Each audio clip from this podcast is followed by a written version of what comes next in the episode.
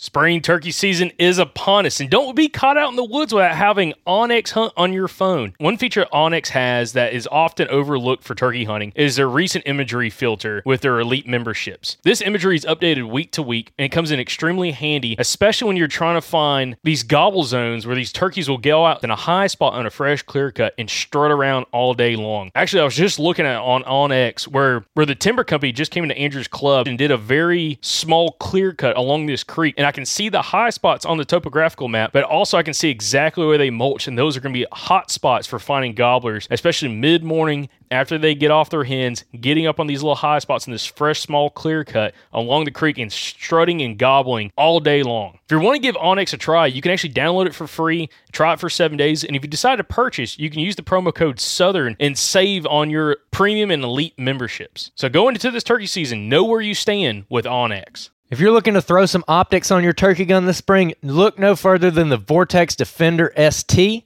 This is the red dot we're going to be running this season. We're excited about it. This thing's built like a tank, super lightweight, super long battery life, everything you need in a good turkey red dot. And if you want to get a discount on that red dot or any other Vortex optic, go to eurooptic.com and use the code SGN10 to get a discount. That's eurooptic.com, code SGN10.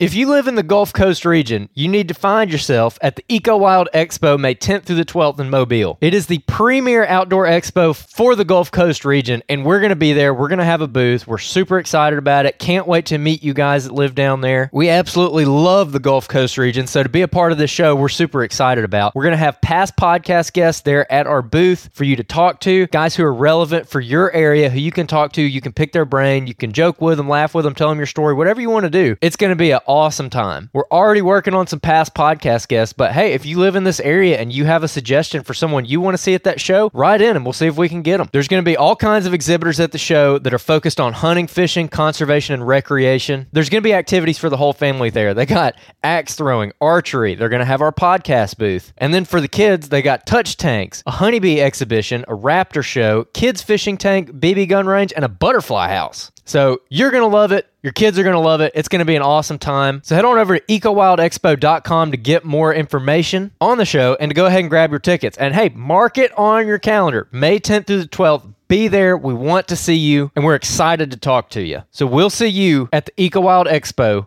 this May 10th through the 12th at the Mobile Convention Center in Mobile, Alabama.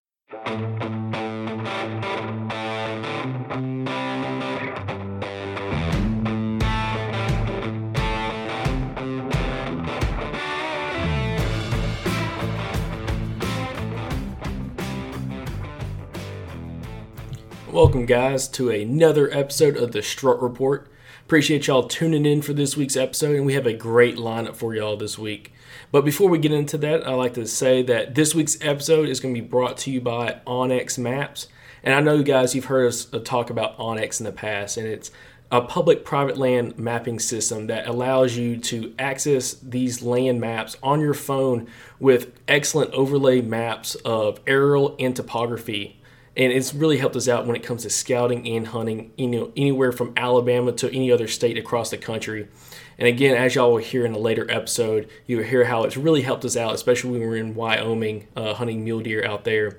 But guys let's get right back into this episode. So on this week we're going to be covering the states all the way from north carolina out to texas and kansas we have a great opportunity with a bunch of different individuals that we've talked to that is really going to give you an open aspect, an open mindset of what's really going on in those parts of the country. Uh, some places right now are super hot from what it seems like, and some places starting to die down a little bit. Again, you're going to learn from what these guys are really doing and what's really helped them out so far this season. But again, guys, with all that being said, let's get right into this week's episode. All right, guys, and on the line first, I have Hunter Staples from Kentucky. How you doing, brother? I'm doing good. How about yourself? Uh, doing excellent, man. Again, I appreciate your time and coming on uh, for us for this episode, man. Um, but let's get right into this interview. So, you know, what's the region uh, of Kentucky you actually live in, and also what region of the state that you actually hunt in as well? Um, I'm from Owensboro, Kentucky. Um, I pretty much hunt um, pretty much around Owensboro out in the county. Um, for those that are not familiar with Owensboro, I think it's probably the third or fourth largest city in Kentucky. But anyway, it's in the western part of Kentucky, right on the Ohio River. Um, it's about an hour south of Evansville, Indiana. and probably about an hour north of Bowling Green, Kentucky. All right, perfect, man. Now, you know, I know y'all season's opening this weekend for, uh, you know, the whole state for the most part. Now, you know, what is uh, some of the activity you've been doing and seeing so far in this preseason scouting, and how's your scouting gone so far this season? Um, so far for me, um, I'm, I've been seeing a lot of birds. Um, probably this year, probably been better than the last couple years for sure. Um, I, I don't know if we've had some good hatches or, or what, but um, definitely seen a lot of good birds. Um, a lot of birds. Um, I would say, in my honest opinion, I would say probably uh, 80, probably maybe even 90% of the birds are still pretty well flocked up right now. Okay, now Um, you know, well, with your area that you're hunting and everything, you know, you're definitely seeing birds still flocked up. You know, has uh, with your preseason scouting, or you know, are the birds at all being any, you know being vocal at all right now? Are they still kind of you know hush lipped, or are they starting to get a little more uh, Oh, they're uh, every every morning that I've been out, they've been tearing it up. awesome, perfect? Um, been been very vocal. Um, over the weekend, we had a pretty good youth weekend. Um, the hens were very vocal. Um, I mean, they, birds were gobbling early on the roost, um, gobbling on the ground. I mean, they're and- just doing their thing, just waiting for them to bust up a little bit. Oh yeah, and that was in the snow too, so that's impressive if you're hearing birds like that, especially when it's snowing like it was. Uh, again, Uh-huh. That- yeah. So that th- I mean, definitely, uh, definitely something special. Um, not real used to hunting in the snow, but uh, I think it was like 28 degrees, and there's I don't know maybe an inch, probably not even an inch, just a good dusting on the ground. But um, yeah, definitely not what we're accustomed to here. oh yeah. Now you know. So do you think the temperature at all has been affecting the birds, or not so much lately? Um, from what I'm seeing this year, no, not really. And I'm not a big believer. I mean, yeah, I think I think weather changes and barometric pressure and and I think drastic weather changes definitely affects the birds and how they, you know, gobble and and so so forth. But um, as far as this year, I mean, they seem to be doing their thing. Okay, now kind of you know wrap up on this episode or this uh, interview. You know, what's something that a tip that you would leave for our listeners that maybe something you do year in year out has really helped you out. You know, be successful. You know, killing some birds that maybe our listeners can try out this season to really help them out. Um, well, that's a tough question. I mean, there's there's a lot of different things you can do, but I would say probably one of the biggest things, in my opinion, uh, would probably have to be patience and being being where the birds want to be. In my opinion, that's probably the the biggest two things that you could do. I mean, definitely. I mean, you got to be where the birds want to be and and be patient. I mean, that's all there is to it, in my opinion. And I totally agree with you. Again, again, guys, you know that's kind of my weakness right now is my patience. Uh, I have very short patience when I turkey hunt. and That's horrible. That's one of the reasons why I've not been so successful. But that's one of the reasons, like Hunter, we have you on and all these other uh, great guys is to get their aspect on you know what's been helping them out and what we can all try and you know be able to be more effective in the turkey woods. But once again, Hunter, man, I really do appreciate you coming on, man, and uh, I hope you have an awesome opening weekend. Hope it goes real good for you. I hope y'all don't have any snow, but uh, we'll stay in touch, man. And uh, again, I appreciate you coming on today. All right, sir. I appreciate you having me. All right, guys, and next on the line, I have Jamie Puckett from Mississippi. How you doing, brother? Doing good, man. How y'all doing? Uh, doing good, man. Again, I appreciate your time coming on. I know you're on duty right now, and uh, getting it done. Uh, appreciate your service. Uh, you know, being a state trooper and everything. Appreciate what you do. But Yeah. kind of get back into this interview real quick, man. Uh, you know, what, give us a little uh, recap of uh, what part of the state and region you actually live in, and what region you hunt in as well.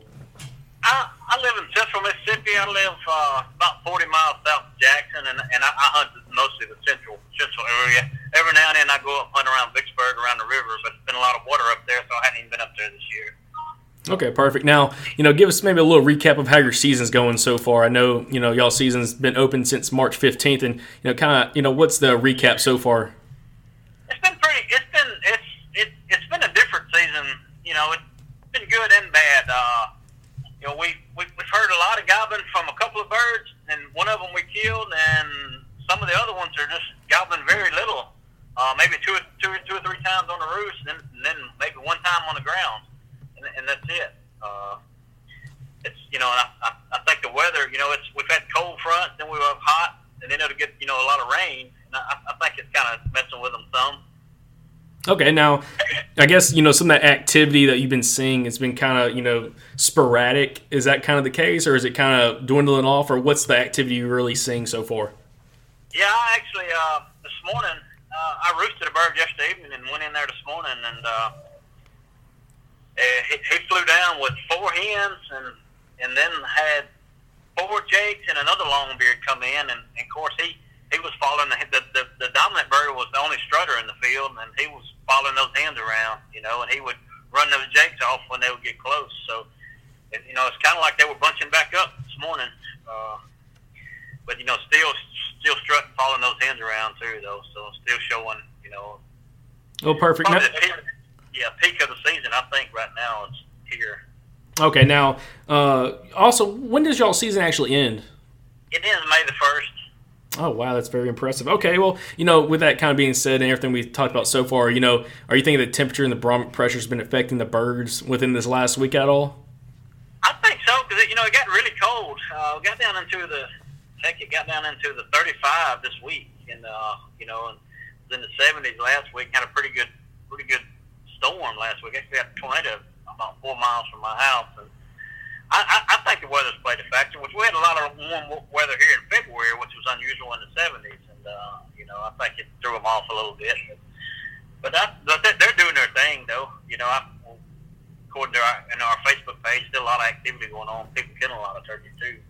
Okay, well, perfect. Now, you know, kind of to uh, end this right here on a good note, you know, what's a tip that you would leave for one of our listeners, or you know, most of our listeners, that maybe it's something that you've tried or you've done in the past that really has helped you throughout the season, you know, be successful, something that someone can try out uh, or you know, be able to uh, use during their season to help them be successful.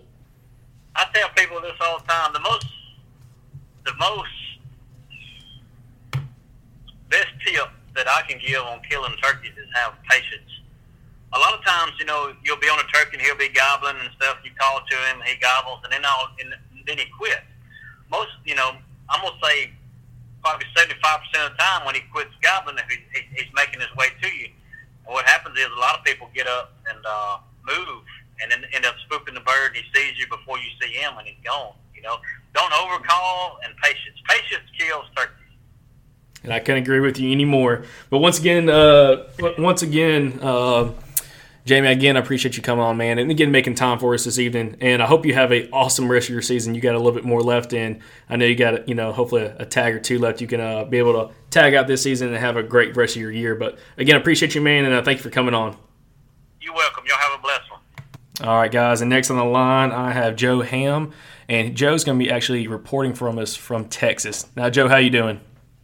I'm doing well. How are you doing? I'm doing excellent, man. I appreciate you coming on this evening. I know you're out there on a hunt right now, but uh, you know, give us a little bit of region, also where you're from in the country, and then also the region of Texas you're actually hunting in right now. Uh, I live in Alabama, in Helena, Alabama. Uh, our, our call company, Hunters Addiction Custom Calls, we're out of Talladega, Alabama. They're all made right there in Talladega. And I'm hunting in North Texas, up in the Panhandle, up in the wide open country. All right, perfect. Now, you know, I know it seems like y'all have been having a pretty good season so far out there in Texas. Uh, seems like y'all are putting down the birds, but you know, how's y'all season progressed so far out there, and you know, what's some of the activity you're seeing? Well, we, we we've done really well for for the conditions. Uh, the birds are. It's been cool. Morning real real cold, down in the 30s. One morning it was in the 20s. Um, birds are henned up real bad. They're not they're not gobbling uh, after they hit the ground. Hardly none. But uh, we've been able to. My first group limited out. My second group they've got they've all got a bird apiece, and so they've got another day uh, another day to hunt. So for the conditions, we've done we've done pretty well. All right, well, perfect. Now, you know, with that all being said, you know, what's some of the uh, are you seeing any differences in some of the mornings or anything with the temperature? Is the temperature affecting the birds at all, or uh, is that kind of not affecting them at the moment? I I feel like it is. I feel like I feel like these these cool mornings they're not they're not they're gobbling on the roost um, probably five or six times on the roost, and sometimes maybe ten, and then and then they they hit the ground, and when they hit the ground, uh, they're hitting the ground with hens, so they're roosting with hens, and they're roosting right there with them, and they don't after they hit the ground, they don't say a word. But I don't know if the, I don't know if the temperature has really got a lot to do with it, but uh, it they are not gobbling as strong as I've seen them gobble in the past years. They're they're not gobbling much at all.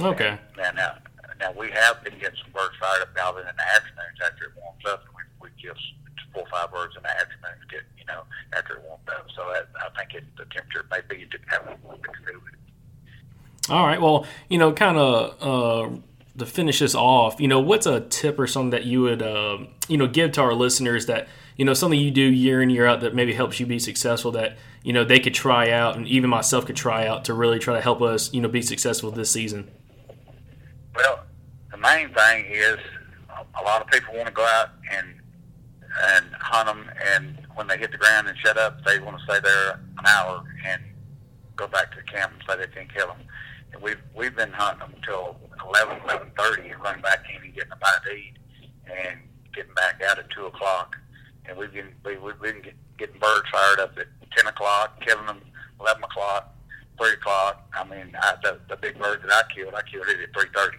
I mean, it, in the afternoon, and called in uh, seven hens, and he was with the hens. And like I say, it's just uh, the main thing is uh, you, right now these birds with these hens, you can't get real aggressive with them. You just got to kind of keep. Uh, I got in a little little chatting match with a hen that's was uh, well actually 17 hens this this morning, and we were I was mimicking them, and there was just some just some clucking and some purring, and then they they would cut a little bit, and I'd cut back at them, and we and so they started coming, and it ended up being 17 hens, and two longbeards were behind them, and when the longbeards got in range, my hunter that I it was, it was with me killed the, one of the longbeards, and you just gotta. But if you if you hammer on on these on these henned up birds out here, they tuck and run. I mean, they they they don't want to be they don't want to be hammered on. They you know you just got to finesse them in, and that's what we've been doing. We've been taking a yellow heart crystal and been just clucking and purring and, and doing some little soft yups on it. In the in the in, in the afternoons, we we called it actually called in some got some birds by themselves, nice callers by themselves, just just doing some soft calling on that crystal dog. And but we like it seems like if you just if you just get get down and hammer on them, they they go the other way. They don't they don't like it. Oh yeah, I, I totally see that, and uh, you know that's definitely an issue that you know some people have. You know some people call too aggressively. It seems like y'all are doing it right. I mean, y'all been putting down a ton of birds this last week and a half. But uh, once again, Joe, I appreciate you actually calling in from the field out there right now, and appreciate you making a little time for us this evening. And uh, man, I hope you uh, you know hope the rest of your hunters can get y'all's birds, and uh, you have a safe trip back to Alabama. Oh, no problem, man. If anybody wants to see what we've killed, just go to uh, my Facebook page and on Hunter's Addiction Custom Calls, and we're posting everything on there. Thanks to all the birds that are getting killed. And uh, I, I appreciate everybody, and, and y'all be safe. All right, guys, and next on the line, uh, Shane Simpson, and today he's going to be covering the state of Nebraska, Wisconsin, and Minnesota. Now, Shane, how you doing? I'm doing pretty good, Jay. I'm doing excellent, man. And again, I appreciate you coming on, making a little time for us today. But uh, let's get right into this interview, man. Now, let us know, like, so what part of the country are, are you actually from? Um, I live in Minnesota, uh, and I'm, I guess I mainly hunt the upper Midwest region, although I do travel all over, but this is kind of my core area.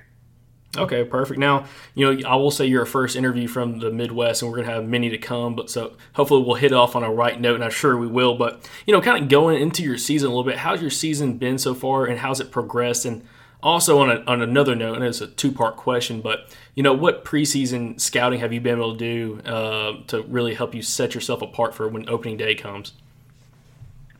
Um, okay, well, I'll, I'll tackle the first one, then I'll get into the second one. Um, first of all, the season's been going really well. Um, I'm always worried when I come off of the past season, like last season was phenomenal, that you always worry, is it going to be like that again? And I was worried about that, but it's actually going pretty good. Other than a little mishap, a miss I had in Alabama, uh, we killed a couple birds in, in Florida, um, one in Alabama, uh, missed one in Alabama, and we got a few in in Nebraska and one in Wisconsin so far for a learn to hunt program. So it's been going really well. Um, to answer your second question as far as preseason scouting, to be honest, I don't get to do a whole lot of that other than looking at satellite images because most of my hunting is, you know, other than my core area here, uh, tracts of property I've hunted in the past, I usually look at satellite images, drive through the night, and I show up there the next morning. So I don't get a whole lot of time to scout. Now in Florida, we had an opportunity to scout the day prior, look around the area and roost, uh, try to roost birds, locate birds the next morning, uh, that sort of thing. But as far as getting my feet on the ground, that doesn't happen a whole lot these days for me. I wish I wish I had more time for it. Yeah, and I understand that, especially you know if you hunt out of state a lot, and you know I have you know a fair amount of history hunting out of state. It's hard to be able to go out there and scout previously before season, uh, Yeah. and really be able to get a lot of information and go. A lot of it's just word of mouth, and like you said, aerial photos, and just you know scouting on aerial photos and really know what to look for. But you know another part of this question, you know, with the states you've hunted so far, which you know we're talking about Nebraska, Wisconsin, and Minnesota. You know, what's some of the activity you've seen uh, so far this season, and how the birds are reacting? Okay.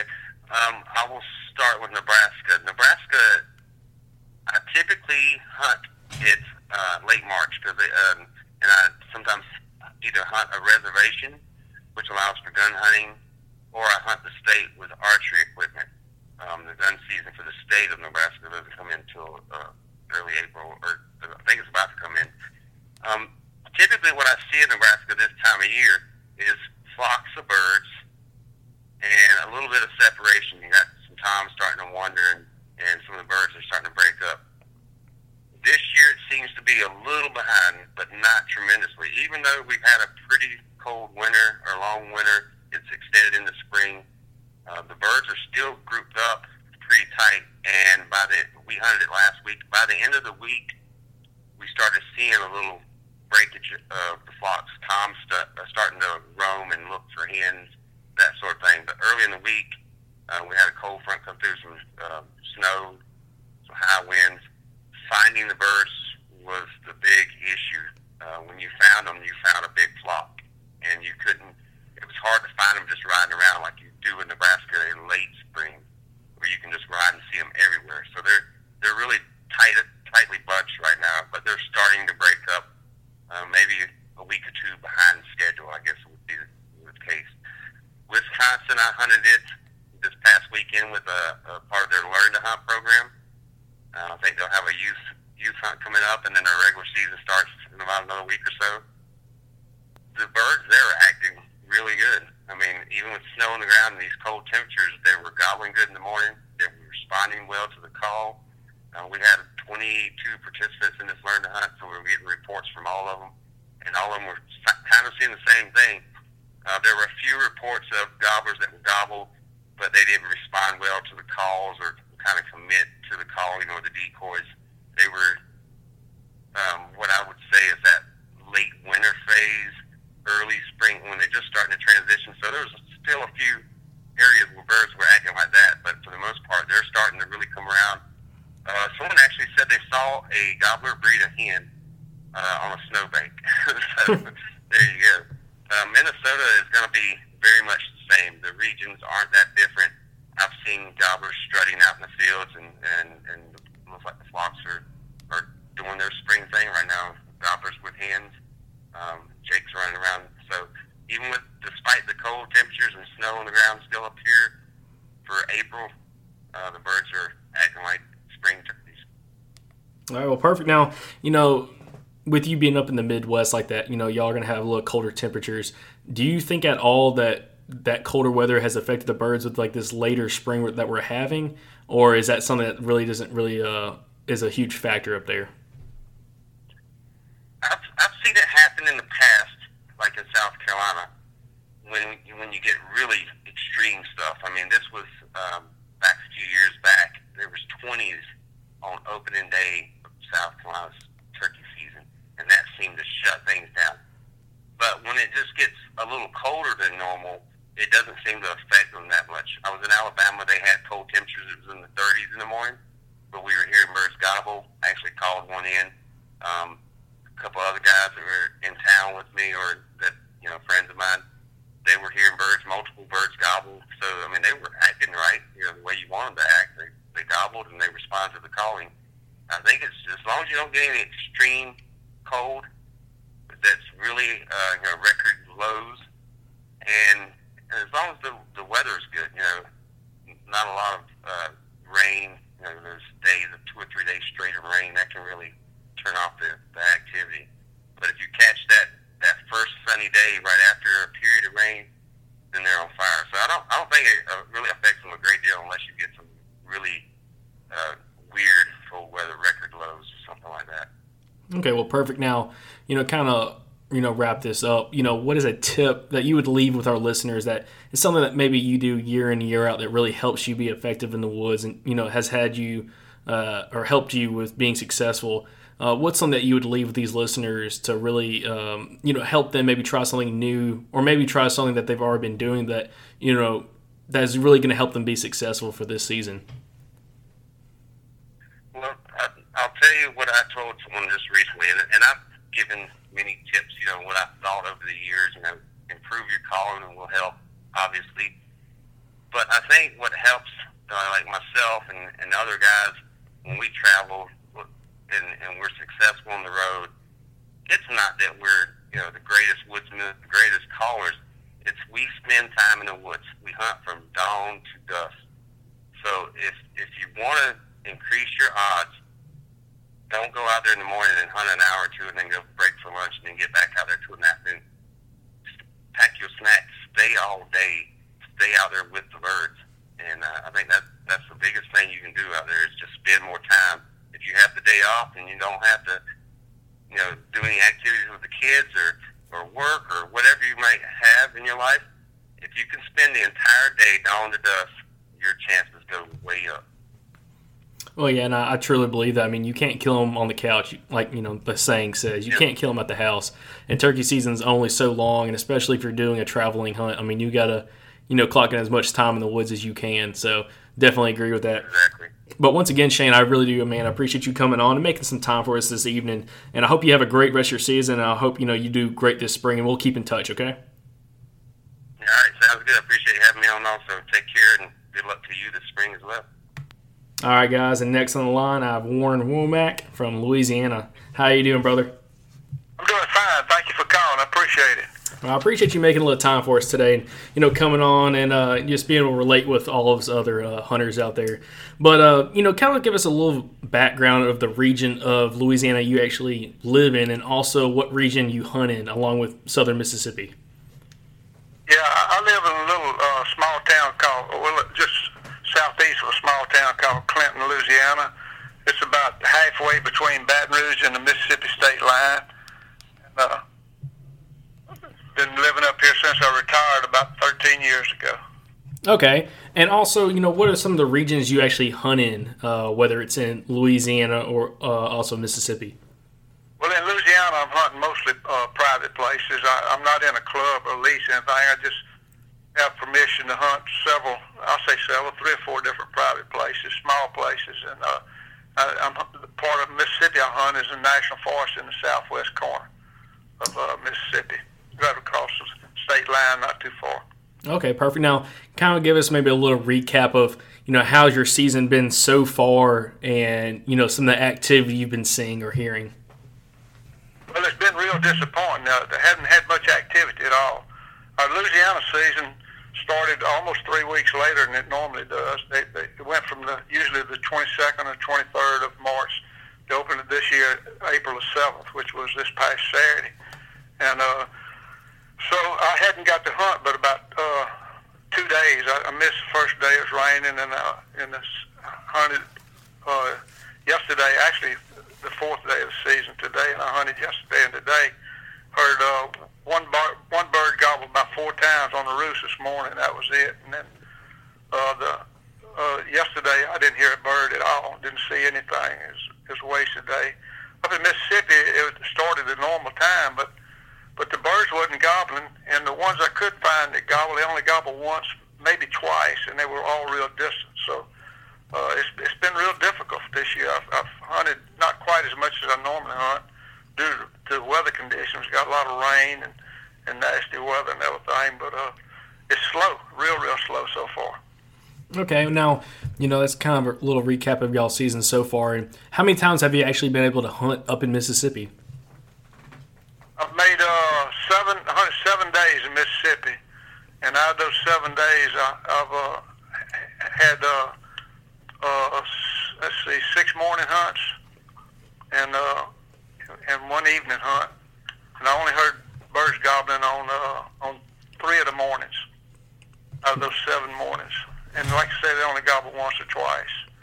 Oh yeah, that's that's always rough when you know if they're not playing fair and they're not being vocal. It's always rough, you know, in the turkey woods. But you know, have you uh, noticed or thought of you know is the temperature, barometric pressure, or anything like that? You think that's affecting the birds at all, or is that kind of something that's insignificant right now? You, you know, I, I, I'm I don't know. The jury's kind of out on that with me. I've, I've had some real cold mornings. I've done good. I've, I've you know different weather conditions. I've done good before, and then other times I don't. I, I don't really know what the uh, deciding factor would be on that for sure. It's just sometimes they do and sometimes they don't. You know, on good or bad weather days. But my favorite day is pretty much like everybody else. You know, just a real, real clear, crisp morning with no wind. Yeah, I was gonna say it's it's hard to beat a day like that. I mean, that's the day you wake up. You wake up in the morning, you know, a couple hours before daylight. You go outside and you can see the stars in the sky. No breeze. You're like, oh, yeah, it's gonna be a great morning. They're gonna be fired up. Now, Yeah, it is. And then I've seen it like that too. And then when the daylight comes over, it's overcast and the wind picks up about eight o'clock or something like that, and and it, and it goes sour. But uh, that's springtime. You got some violent weather comes with springtime, and uh, you get a few days every once in a while. Oh yeah, I 100% agree with that. And I mean, we've had some crazy weather, like you said, in the South. You know, we've had you know snow push through, you know, Kentucky and you know northern Tennessee and that area. You know, we've had cold fronts push through. We've had crazy storms. I mean, it's been an absolutely hectic spring so far. But you know, to kind of uh, wrap up this report, you know, what is a tip that you know you'd leave for the listeners that you know something you've done year in year out that's you know helps you be successful that maybe they can implement and you know help them out their season. I think what helped me most was slowing down. Uh, for years, I was running and gunning, and I, I don't think I was giving turkeys time enough to get to me. I would, I would hit a place, and, and, uh, and, and you know, this is going in the blind without hearing a turkey gobble anything. And I would, I was call and stay there maybe 15 minutes, and I was off to the races, going to the next place, and just running all over the place. Once I started slowing down and and uh, setting up for each time I called and make sure I stayed there for at least an hour, I started doing a lot better. And that all comes with, I think, patience, being persistent, uh, with, with just where you set up at, and having patience to stay there and give them a chance to get to you. The- These birds, my opinion, that they don't have any timetable. They don't have any appointments to make, and they just uh, take their time. And sometimes they can be really slow coming in. Yeah, and I 100% agree with you. I mean, that happened to uh, me and Andrew while we were hunting in Alabama on some public land a couple weeks ago, where we were in a location that we had heard some birds off the roost in this location gobbling. We got in there a couple hours later after setting up uh, a couple different times and wasn't having any luck. We get down to where we thought they were roosted along this pond and you know what we sit there for a little bit and we're like you know what you know let's throw out a couple gobbles. It was a real quiet morning. Birds you know kind of lazily gobbling just gobbling a couple times and then shutting up. And uh, we got my Lynch box call and uh, gobbled a couple times on it. Nothing happened and you know we decided to start working back down this creek along this pond and we get a couple hundred yards from there and all of a sudden we hear a bird gobble on, up on top of the ridge right above from where we were. And then all of a sudden, you can hear him going down the hill, and he's gobbling while he's going down the hill. Gets down and pretty much is roughly standing almost, almost in the exact same spot we were gobbling from. And he was gobbling his head off, double gobbling. And if we would have just sat there for 15, 20 minutes, we would have had that bird in our lap. Um, so it just shows that definitely call with a purpose, and also, like you said, have persistence and patience. And uh, I think you'll kill a lot more birds. Absolutely. Uh, yeah, I've, I've had I've had I left a place and, and down in the bottom or something other, and then turkey be gobbling up on the ridge, going from one end to the other, and I'd leave and get up on the ridge, and next thing I know, he's gobbling down there where I just left.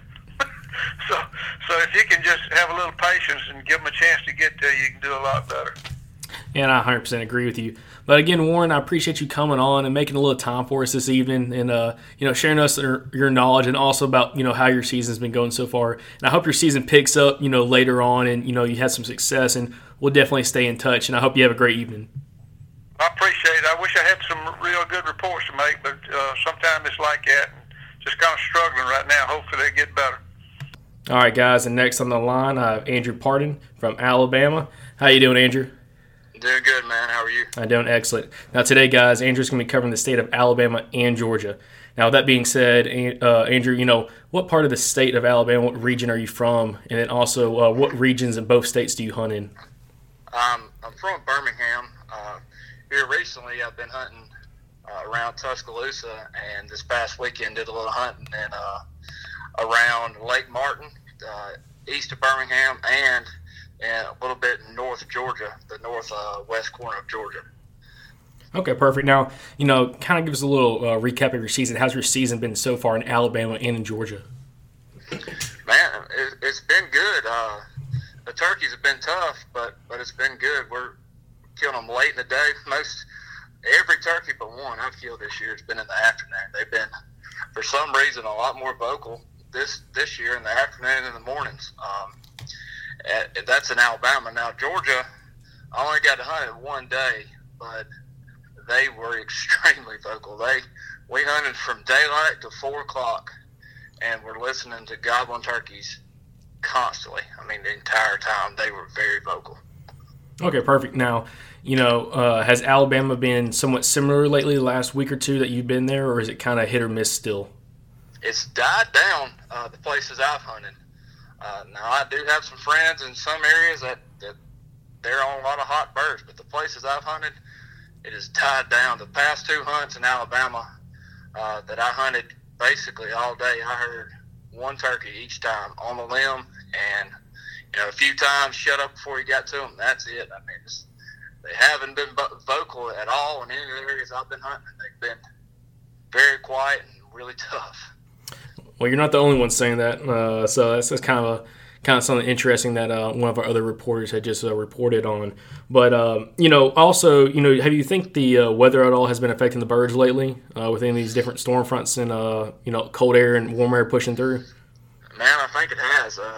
Uh, it just hasn't been consistent at all this spring. You know, it's finally warm for the first time in a long stretch for the, you know, a good bit of the spring. But like this past weekend in Georgia, it was right around 30. I mean, it was freezing, especially up on top of the top of the mountain. Um, and I thought that cold weather might have them uh, shut up a little bit because it was so cold, but they were fired up. It's been cold in the mornings, then warming up, and uh, they they were hot over there. Now here they they haven't been. It's just it's just been such a sporadic spring as far as weather wise that they, they've kind of shut up here lately.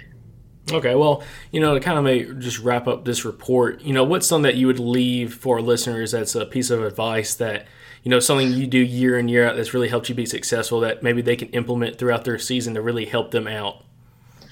Uh, man, I would say change things up. And I'm a firm believer that, you know, don't don't fix something that's not not broken, but change change it up. I mean, if you're if you're running a gunning all day using the same call or same tactics and you're not hearing anything, change it up. I, I hunted a turkey a couple weeks ago that I'd been hunting and hunting and hunting, couldn't kill him, and he kind of got quiet. And the first time I changed calls, changed from mouth call uh, to friction call, is just all he wanted was some kind of change. He was so used to hearing the same thing over and over. He just needed some kind of change. Just don't don't be afraid to change it up and try something new. All right, I think that's a good topic and a good idea. I mean, for sure, you know, like you said, you know, changing up, you know, you might have a little better luck, especially, you know, you know, if you're especially hunting a piece of ground that maybe you just hunt or, you know, you kind of know who's on there and you kind of know what everyone's using, maybe change it up a little bit and see if you have a little better action. But uh, once again, Andrew, man, I appreciate you coming on and making a little time for us today and, again, uh, helping report from Alabama and Georgia. And I hope you have a great rest of your season, man, and I hope you have a great evening. You too, man. Good luck to you. All right, guys, and next on the line, I have my buddy Joey Bell coming in from Tennessee. How you doing, buddy? Doing good, Jacob. How you doing, buddy? I'm doing excellent, man. I appreciate you uh, making a little time right now. I know you're trying to put a bird to bed as we speak. yeah, it's uh, it's uh, I'm trying to pin one over bush here, Davy Crockett style, down here in Chattanooga.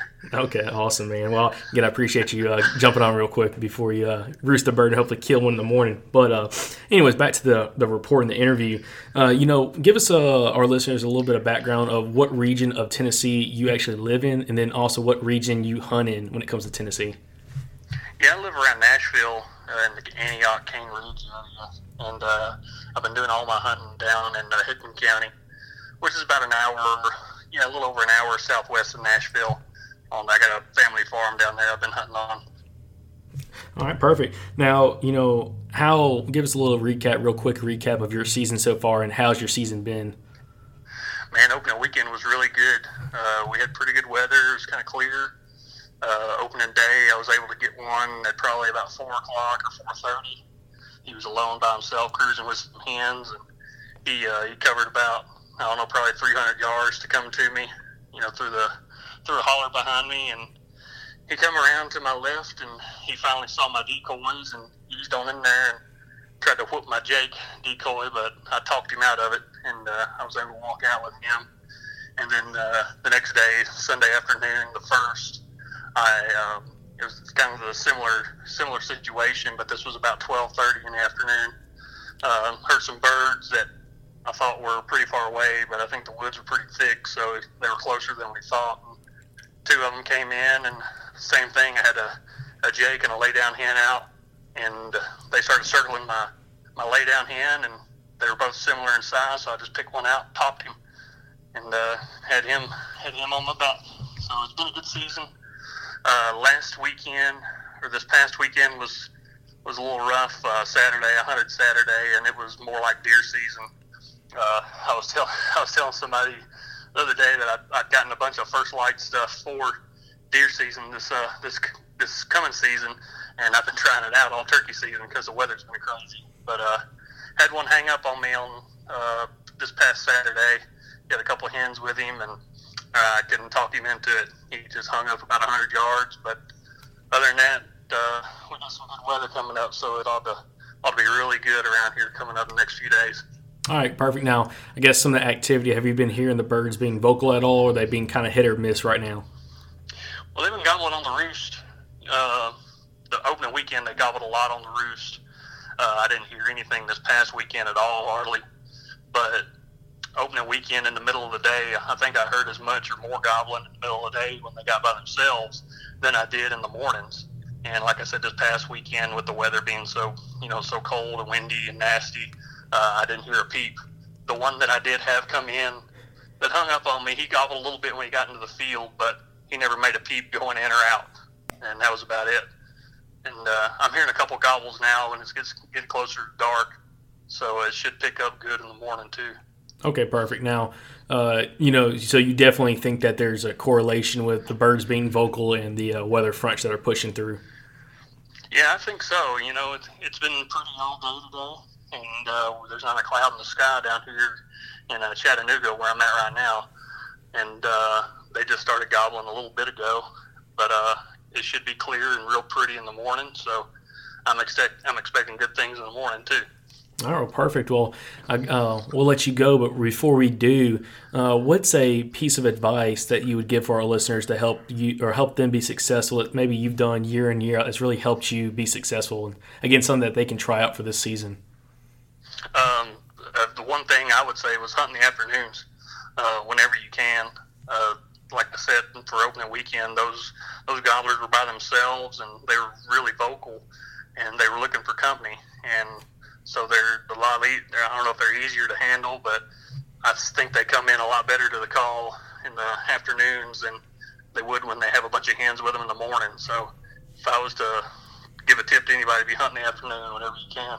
All right, well, perfect, Joey. Well, again, man, I appreciate you coming on. And I hope you can uh, roost a couple different birds tonight and have a pretty good uh, layout for the morning. I hope you can uh, put one of them down and send me a couple photos, and we'll post them up for everybody. But uh, once again, man, I appreciate you coming on, and I hope you have a, a great hunt for tomorrow. Absolutely, Jacob. I really appreciate it. Good luck to everybody else out there. All right, guys. And next on the phone, I have my buddy Tyler Ross. Hey, Tyler, how you doing? Doing all right. How you doing? Doing good, man. Now, again, guys, Tyler's going to be coming in from North Carolina. And with that being said, Tyler, uh, let our listeners know a little bit about the region of the state that you actually live in and also the region of the state that you hunt in. So I live in the mountains of western North Carolina. I live in a little area um, west of us, about 20 minutes, called uh, Leicester. Um, and I hunt all over Buncombe, Madison, Henderson, Transylvania counties, and uh, I've also hunted out Jackson, but I primarily hunt on the Pisgah National Forest and uh, surrounding state game lands and a couple uh, private land spots up here in the mountains. Okay, perfect, man. Yeah, gotta love uh, gotta love some old uh, mountain public lands. It's always a fun time to go hunt someplace like that. But you know, get a little get back on topic. And uh, you know, how's your season been so far, as in preseason? Uh, I know y'all season will be opening this weekend, and I'll be up there joining. Uh, uh, some of y'all hunters uh, in North Carolina. We're gonna try to get some birds down on opening weekend. But you know, what have you been doing for preseason scouting, and how's that been looking for you so far?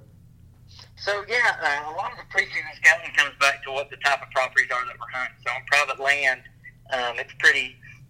It's pretty much just been like watching the fields and seeing how uh, how the birds are moving and the activity and whatnot. Um, on public lands, you got to get out there because you got to find those edges a little bit uh, more up here in Pisgah and Nantahala, and it's just been uh, trying to find the sign, trying to find the scratching on uh, Pisgah and Nantahala National Forest. But uh, on the state state game lands and the private lands, it's generally been just uh, going and doing some glassing and listening um, a lot because they've actually we've had birds talking and gobbling probably since second weekend of March. Okay, and that kind of goes a little bit into the uh, next topic was, you know, what's some of the activity you've been seeing while scouting? I mean, are you seeing or hearing uh, many birds? Are you seeing, like, what sign are you seeing, and, like, how's that been going for you?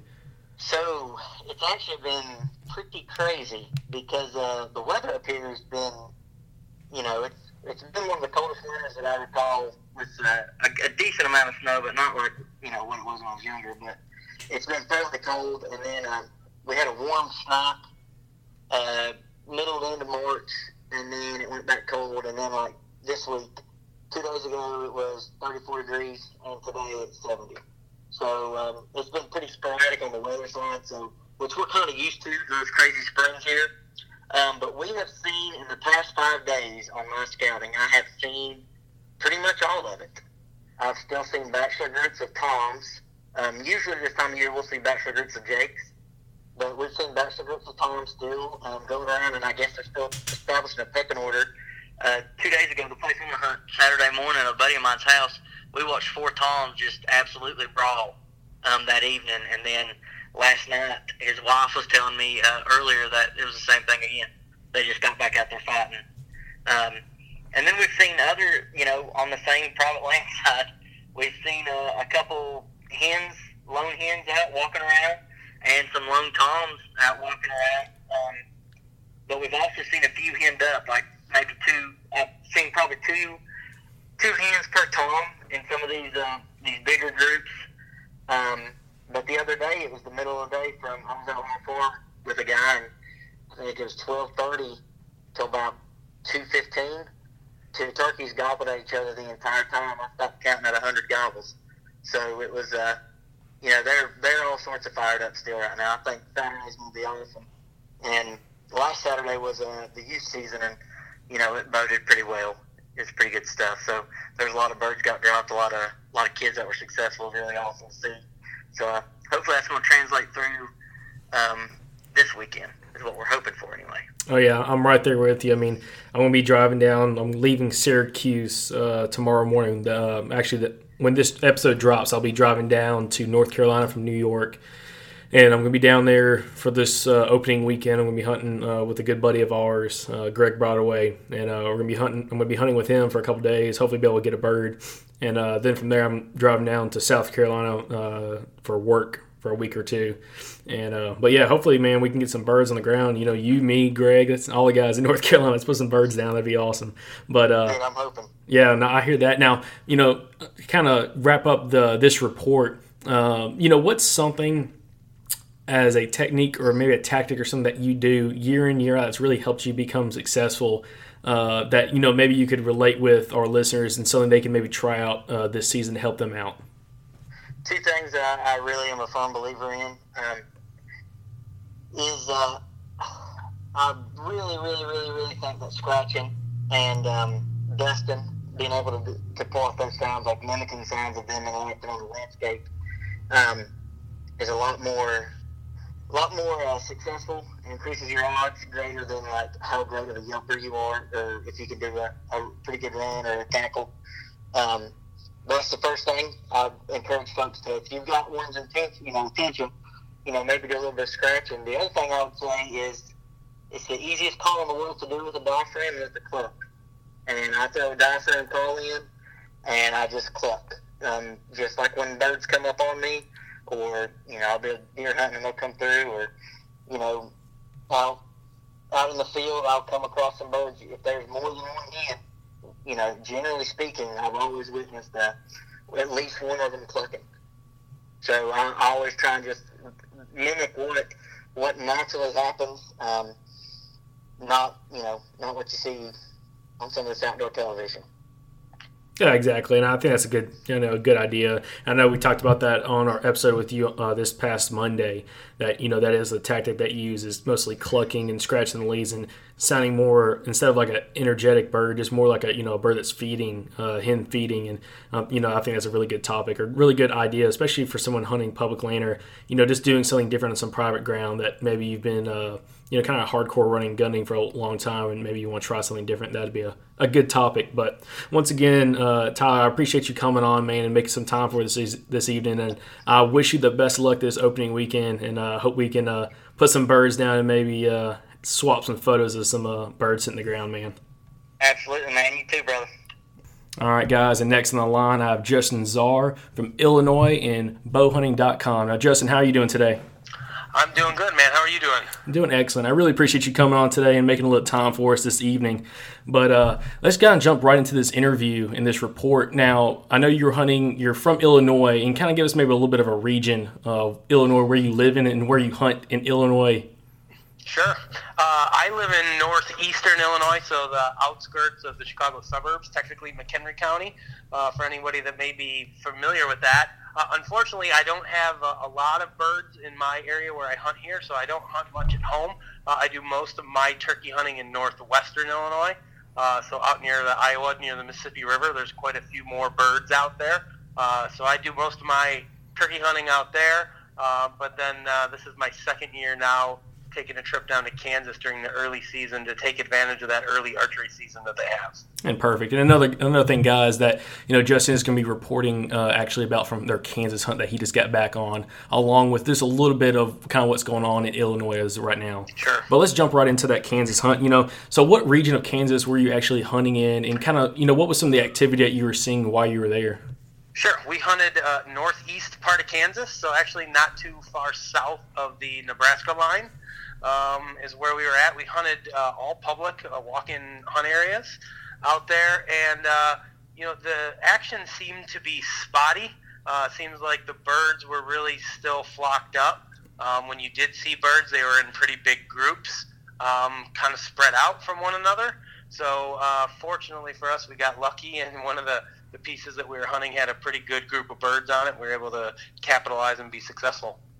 And yeah, guys, another thing that's kind of cool about Justin, if y'all aren't uh, associated or know anything about Justin and uh, bowhunting.com and bowhunter die, uh, him and his group of guys hunt only with bows, and it's really cool, a really cool topic and a really cool idea. Uh, so that's kind of what they specialize in, guys. So if you want some information about you know bow hunting, especially for big whitetails, and also just bow hunting for turkeys, they have great information on that. But again, back to yeah, this. Thanks. Well, no problem. Well, back to this uh, review again in this report. You know, the activity you said you was kind of spotty in the area, but I know y'all had some success. You know, how was y'all season so far in Kansas? I mean, how, how did it turn out for y'all? Well, I mean, we only hunted for uh, about a day and a half, not even a day and a half. It was kind of a last minute trip, and uh, I was supposed to go uh, with one of the guys on our pro staff, Matt Miller, but unfortunately he couldn't make it. You know, last year we went down and we scouted a bunch of uh, public land for deer uh, prior to the turkey season opening, and what we did was we extended our our whitetail scouting trip into turkey season. During our whitetail scouting, some of the properties we found, you know, we, we found some birds and we hunted them and was were able to be successful last year. So going down this year, our plan was to go to the same property we hunted last year because we had seen so many birds. We figured like there's got to be some birds in there. Um, Matt couldn't make it, so Dustin DeCroo actually uh, went with me. He happened to be here in Illinois visiting relatives. I conned him into going down to Kansas with me for a couple days, and we went immediately to that same property that we hunted last year uh, and we didn't see any birds. We didn't hear any birds. It just there didn't look like there was much action. Uh, so fortunately for us, Dustin's got some friends in the area that live there. He reached out to them and said, "Hey, we're in town for a day and a half. you know, we want to get on some birds. And one of his buddies said, hey, I was over at uh, one of these walk-in pieces the other day, and I, you know, seen a pretty good amount of birds. So he directed us in a in a in a direction where to go. So we flew out there um, before dark and got very lucky to, to see some birds out in the field and actually roost them that night. Um, and as we all know, if you can roost birds the night before a hunt, it certainly seems to up your odds for success the next morning. So that was kind of the, the story of how we got on those birds. Yeah, 100% agree with that. You know, roosting birds is, you know, key to help you have success, at least early on in your hunt. Now, sure. to kind of talk a little bit more about that hunt, because I'm a little interested in it, what was y'all's actual hunting tactic for going over there when it came from, you know, finding the right properties uh, from last time you were there, what you were looking for, and then also what was your hunting tactic for, you know, trying to harvest one of these birds? Sure. Well, for us, I mean, I got to admit, I'm not the most experienced turkey hunter in the world. I I've killed seven or eight of them now with a bow, so I'm I'm getting there. Uh, but our tactic, you know, specifically, what's worked the best for me is is trying to locate birds um, the night before or even a couple days before because they tend to be relatively habitual. Um, you know, this time of the year. So we like to locate birds the night before. If we know where they're going to be roosting, we'll go in the night before because we're filming everything. We got all this camera gear and blinds and everything. We'll usually go in the night before after dark. We'll wait till it's fully dark. We'll go out there with no light and we'll actually pop the blind up. Um, usually leave the decoys in the blind and get as much of our camera stuff set up as we can. Uh, we come back the next morning, uh, throw the decoys out, wait for the birds to pitch down into the fields. And, you know, we've been pretty lucky at getting close to these birds and getting um, the decoys to where they could be seen, you know, from the roost or after they fly into the fields. And in most cases, you know, a few yelps just to get their attention uh, to the decoys, and they're usually pretty hot right off the roost. And if we can capitalize on that situation, uh, usually it works out pretty well, and the birds usually work right into the decoys. Uh, and that's what happened that first morning. Uh, we had three Jakes uh, fly into our field. Saw the decoys; they came flying in, and uh, with only a little bit more than one day to hunt, and having driven almost 10 hours to get there, I wasn't going to be picky about what type of bird I was going to shoot. So uh, I shot one of those jakes that, that came in that first morning, and I had my tag punched probably within oh 30 or 45 minutes of that first opening morning of the hunt and I don't blame you at all. I mean, if I drive that far or went on a hunt like that and only had a very limited time, I'd be very opportunistic. Uh, which I mean, that's yeah. that's how I hunt, anyways. I blame nobody for that. I mean, you're always going out there. You're looking for adventure first off, and you're looking to you know have fun. Uh, so you know that's definitely the way to do it, and that's kind of how my uh, my uh, hunt. I'm going down to North Carolina after I leave New York uh, for a hunt down there the opening weekend. It, it's going to be very similar, depending on the situation. I have a very limited amount of time. I'm going to be very opportunistic while I'm down there, and you know hopefully have a pretty good hunt with a buddy. Um, but yeah, actually, man, it's all about just having fun and enjoying yourself, getting out, trying to break up. You know, the year deer season's a few months away, trying to get out in the field and, and have some fun. So. Um, yeah, it was a great time, and uh, you know, I shot a bird, and then Dustin ended up shooting one uh, a couple hours later um, out of the same spot. Very nice. I mean, that's one thing that you know is really interesting about Midwest hunting. You know, you're hunting a little bit different from uh, like where I'm from. I'm actually from again uh, Central Alabama. You know, you're hunting really thick you know pine forest hardwoods you know your visibility is very low and uh, you know it just makes for a totally different hunt and you know hunting you know a lot of us guys in the south really do dream about hunting these big open agriculture fields or just you know going out there to kansas you know illinois iowa uh, nebraska and you know chasing some Merriams and Rios and you know even some Easterns out there uh, in Illinois and just you know getting that opportunity to hunt like that because I think that's a totally different aspect of you know hunting as we know of it down here and it's a really cool aspect to you know try out least a couple times in your lifetime. Sure. Yeah. I mean, for us, it's all about what I prefer is you know visibility.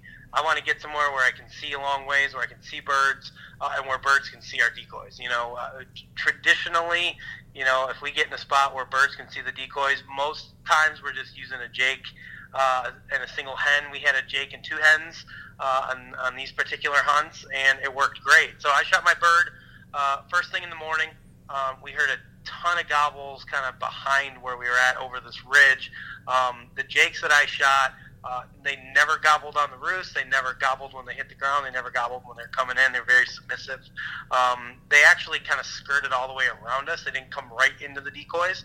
They skirted around us. We thought they were gone um, you know, we were yelping a little bit to try to see if we could get them to come back, and they snuck in from behind us. We didn't even know that they were there. They just kind of showed up, and all of a sudden they were were in the decoys.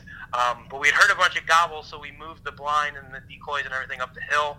And uh, I want to say it was 2:30 or 3:30 that afternoon. Um, a hen came out in the field, and we were calling to her, and she kind of worked her way into our decoys, and then uh, there was two toms behind her, and they came in.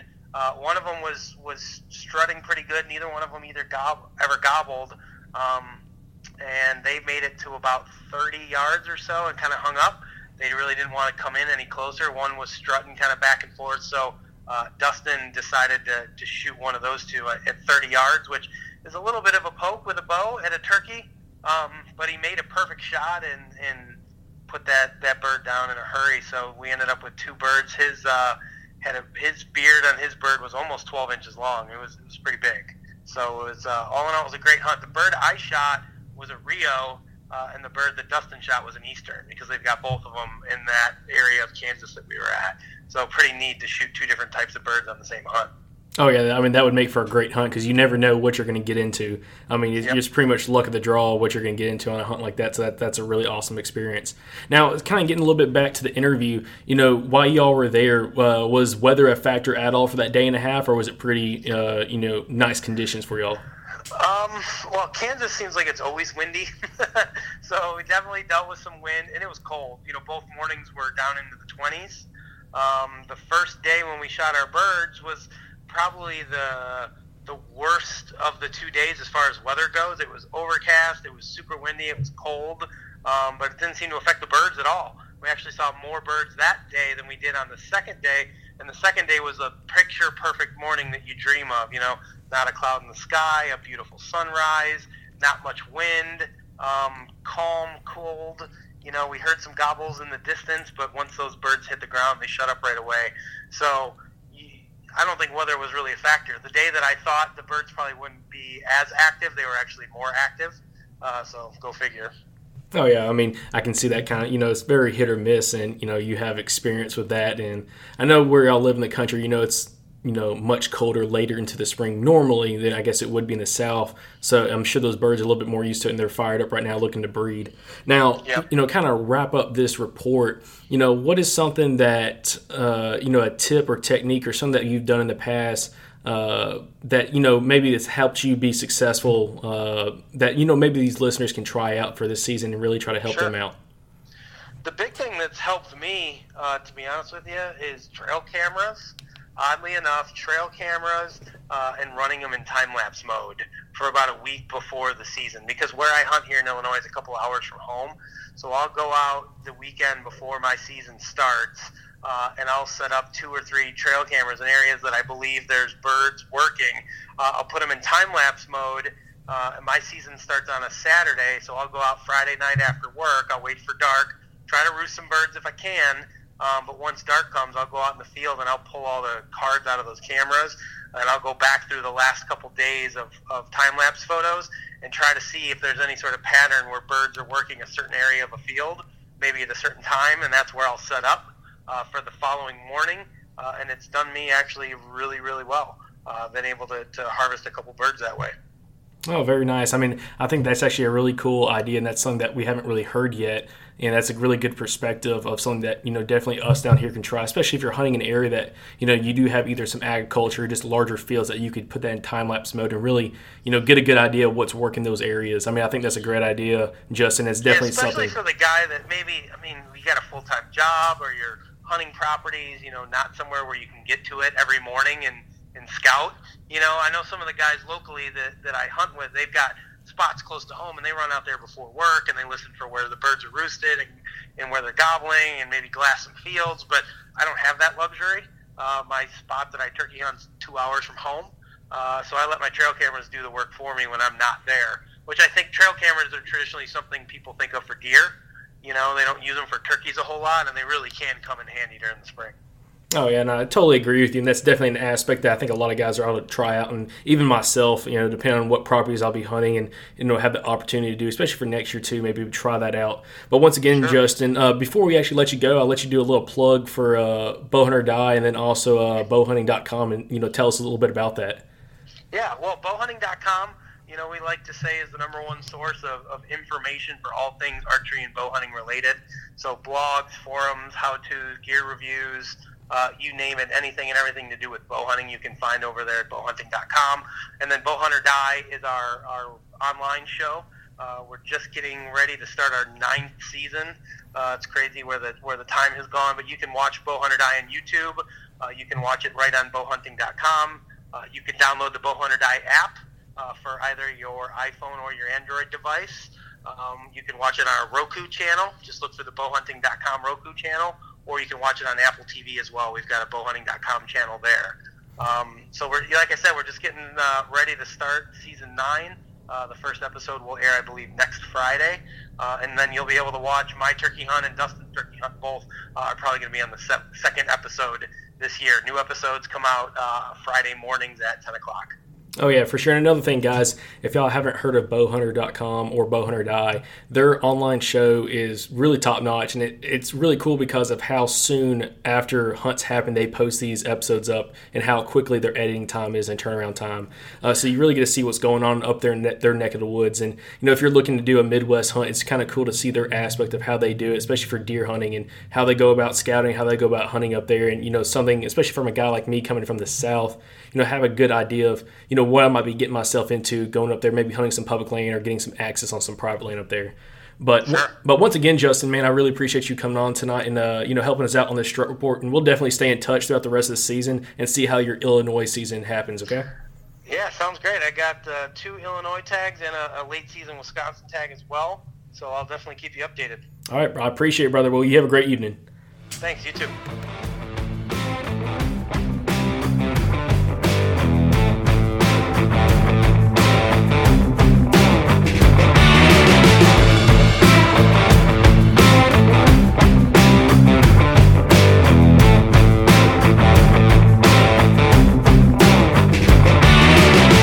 Look, last summer, y'all heard us talk a bunch about the Mobile Hunters Expo. It was an incredible event. A bunch of you guys came out to meet us.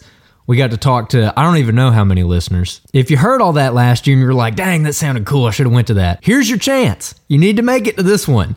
It's June 28th through June 30th in Dalton, Georgia. All right. Giving you a heads up here, so go ahead and mark it on your calendar. June 28th through June 30th, Dalton, Georgia is going to be the 2024 Mobile Hunters Expo. We're going to be there. A bunch of our past podcast guests are going to be there. There's going to be seminars. All of the mobile hunting companies are going to be there for you to try out gear before you buy it. It's like the one event of the year where all of the the like the mobile hunter ecosystem just kind of congregates in one place. And Chris and Josh and the guys have done an absolutely phenomenal job putting this thing together over the last couple years, and it keeps getting better every year. So like I said, make sure you come see us. We're going to have a gigantic stack of free stickers to give away to every listener that stops by the booth, and we're going to have merch there to purchase. We're going to be recording podcasts, shooting videos, all kinds of stuff. So, like I said, don't miss it. You can head on over to the mobilehuntersexpo.com to look at show schedules and dates and go ahead and grab your tickets. So, y'all go check it out at the mobilehuntersexpo.com.